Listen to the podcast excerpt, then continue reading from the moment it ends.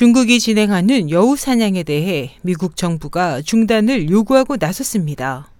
현지 시간 16일 뉴욕타임스에 따르면 미국 정부는 중국이 여우 사냥의 일환으로 해외 도피 범죄자를 본국으로 송환하기 위해 미국 내에서 비밀 요원 조직을 운영하는 데 대해 강한 불만을 표하고 해당 활동을 즉각 중단하라고 촉구했습니다.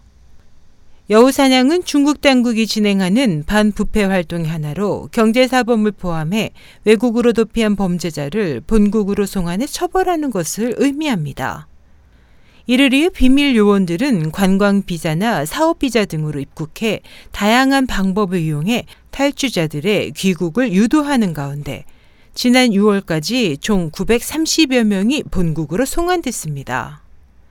뉴욕타임스는 이들 요원들은 대부분 사회안전부 소속으로 정치, 경제, 군사, 산업 정보를 위해 활동하는 첩보 요원과는 다소 차이가 있지만 미국이 자국 내 여우사냥 요원에 대해 경고한 것은 그들이 사용하는 협박 수단에 미국이 강한 거부감과 분노를 느끼기 때문이라며 미국 공무원에 대한 개인정보 해킹과 중국 위안화 평가절하 등으로 양국 간 긴장이 고조된 데 따른 것으로 분석했습니다. SH 희망성 국제방송 임선이었습니다.